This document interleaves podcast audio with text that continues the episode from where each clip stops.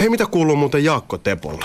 No ainakin viime näkemältä aika hyvä, että hänhän täytti 60, eikä ollut kauheasti tukka päässyt vieläkään kasvamaan. Että näinköhän tuo koskaan ennen kauheasti kasvaa. Olin katsomassa Jaskan sitä synttärihumua siellä ja pitkästä aikaa pääsin rupottelemaan. Ja nythän on pieni toive tässä, että minä näkisin Jaskaa nyt sunnuntaina, kun minä menen keikalle tuonne Joen suuhun, niin saattaapi olla, että pian nähellään Jaskan kanssa. Toivon mukaan nähtäisiin kaikkien muidenkin joensuulaisten kanssa. Puhutaan kohta lisää muun muassa Jaakko Teposta ja pitkästä tiestä, mutta sinulla on kiertue käsissäsi. Imatralta aloitit, tie jatkuu. Miten kiertue on sujunut?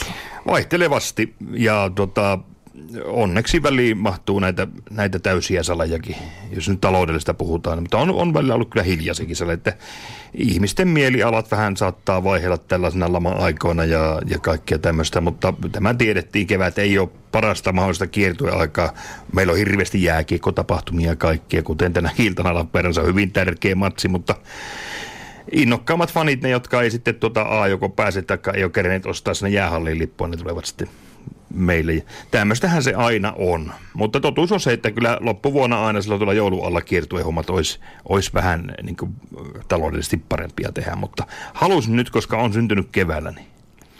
Kevään lapsi. Sulla on aika tiukka viikonloppu. Tänään Lappeenrantassa oli, huomenna ollaan Kuusankoskella, eikö niin? Ja sitten sunnuntaina Joensuussa, kyllä, siellä Pohjois-Karjalassa. Millaisia kohtaamisia sulla on ollut ihmisten kanssa? Ihan mahtavia, että siis ihmisethän on kyllä siis niin kuin, joille mä tätä hommaa olen koko ikäni tehnyt. Kaikki keikat ja viihde, mitä mä oon tehnyt juuri näille ihmisille. Eli niille, jotka sitä haluavat, niin niille sitä tehdäänkin. Ja mä en tee typerille ritikoille yhtään mitään. Että saavat ritisoja ihan rauhassa, mutta mä en ole koskaan heille tehnytkään mitään. Että se on vähän epäreilua sikäli.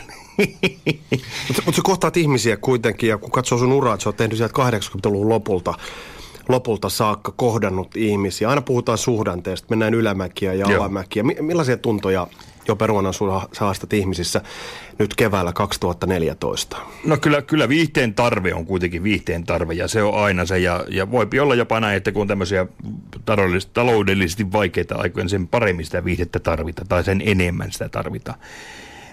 Mielialalamat ja kaikki tällaiset, niin kyllä se hyvällä viihteellä helpottuu. Tuossa mainittiin Jaakko Teppo, semmoinen kansantaiteilijoiden ehkä kulmakivi, peruskallio. Mitä sulle tulee mieleen tällaisesta nimikkeestä kuin kansantaiteilija? Kansantaiteilija on sellainen kansanlääkäri, joka on tavallisen työtä tekevän kansan ja herrojen välissä. Aina ollut tämä herrat ja narrit -asetelma, tämä tavallinen kansa ja yläluokka ja puun ja kaarnan välissä, niin kuin sitä sanotaan. Semmoinen tuntojen tulkkihan se on nimenomaan tämä kansantaiteilijan työ. Olla niin kuin siinä.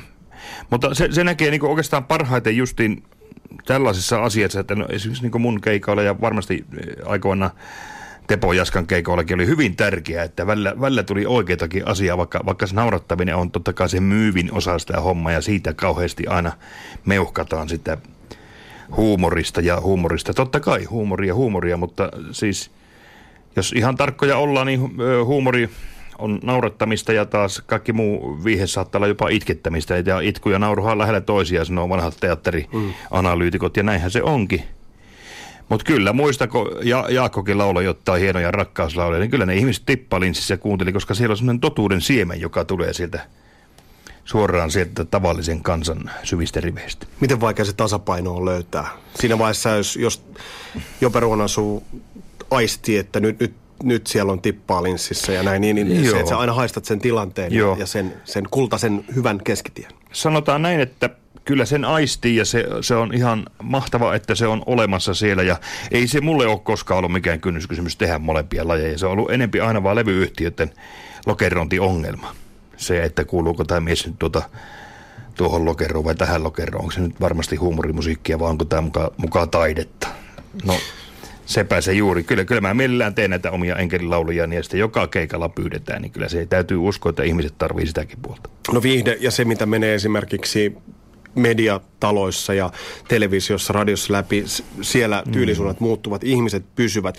Kasvaako meillä uusia kansantaiteilijoita tällä hetkellä? Kyllä kasvaa, ihan varmasti. Se on aivan varma, että meillä on tuntojen tulkittijoita tuolla ja niitä tulee kaikennäköisiä hyviä esittäjiä on. Tänäkin iltana muuten saattaa olla, että Lehtisyrjän Leivi, tämä pikkumies, joka oli mulla Jopetsossakin laulamassa enkeleitä toisillemme, niin taittaa tulla paikan päälle ja saattaa olla, että kutun lavallekin vähän käväisemmän.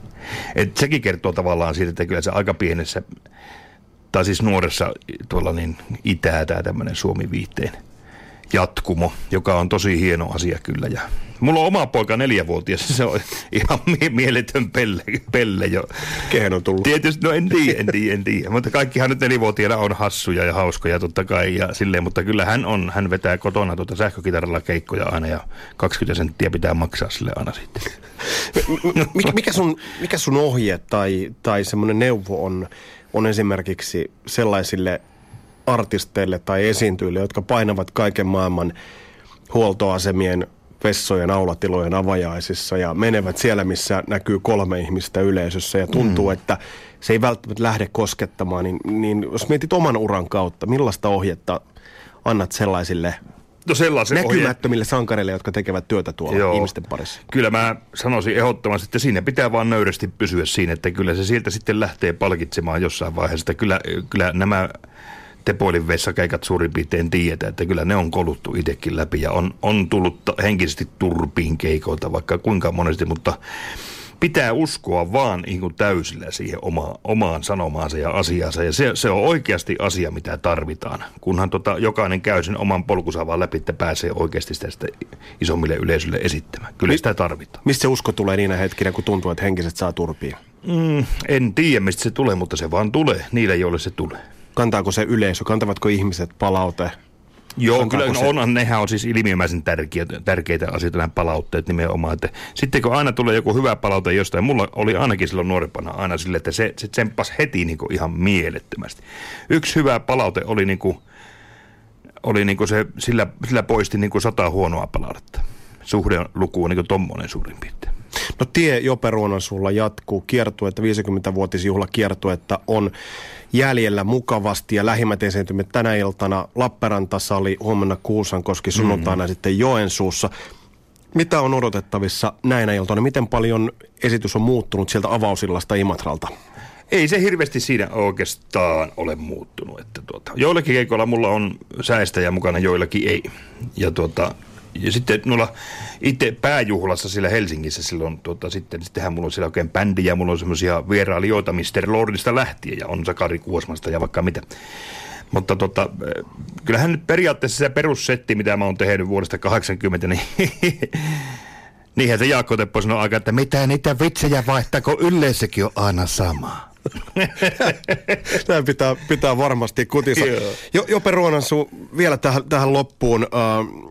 Ne omat kovat nimet. Jaakko Teppo on tullut tässä esille. Joo, mutta Jaska on semmoisessa jännässä asemassa niin kuin tässä suomalaisen kansan viihyttäjän roolissansa, että hän kuuluu siihen murroskauteen, kun hänestä lähdetään taaksepäin katsomaan, kun siellä on sitten niin kuin Esa-pakarista ja näitä, että mulle Jaska on semmoinen niin kuin ovi siihen menneisyyteen ja myöskin tavallaan tulevaisuuteen, että silloin kun nuorena me tehtiin kimppakeikkojakin joskus Jaskan kanssa, niin mulla on hänestä niin paljon hyviä kokemuksia ja hän on ollut hyvä oppi-isä ja on edelleen totta kai sitä kaikessa, mitä lausuntoja antaa ja näin, että aika pieni ryhmähän me oikeastaan ollaan, että kun ajatellaan, että tänä päivänä nyt on tullut nämä stand-up-koomikot, se on pikkasen ehkä eri asia kuin Jaska ja minun hommelit, että heillä on tämä tavallaan Amerikan koulutus tähän systeemiin, mutta ei kaikilla kunnioituksessa myöskin heitä kohtaa, että jaksavat tehdä sitä hommaa ja osa on menestynyt jo tosi kovaa sielläkin, että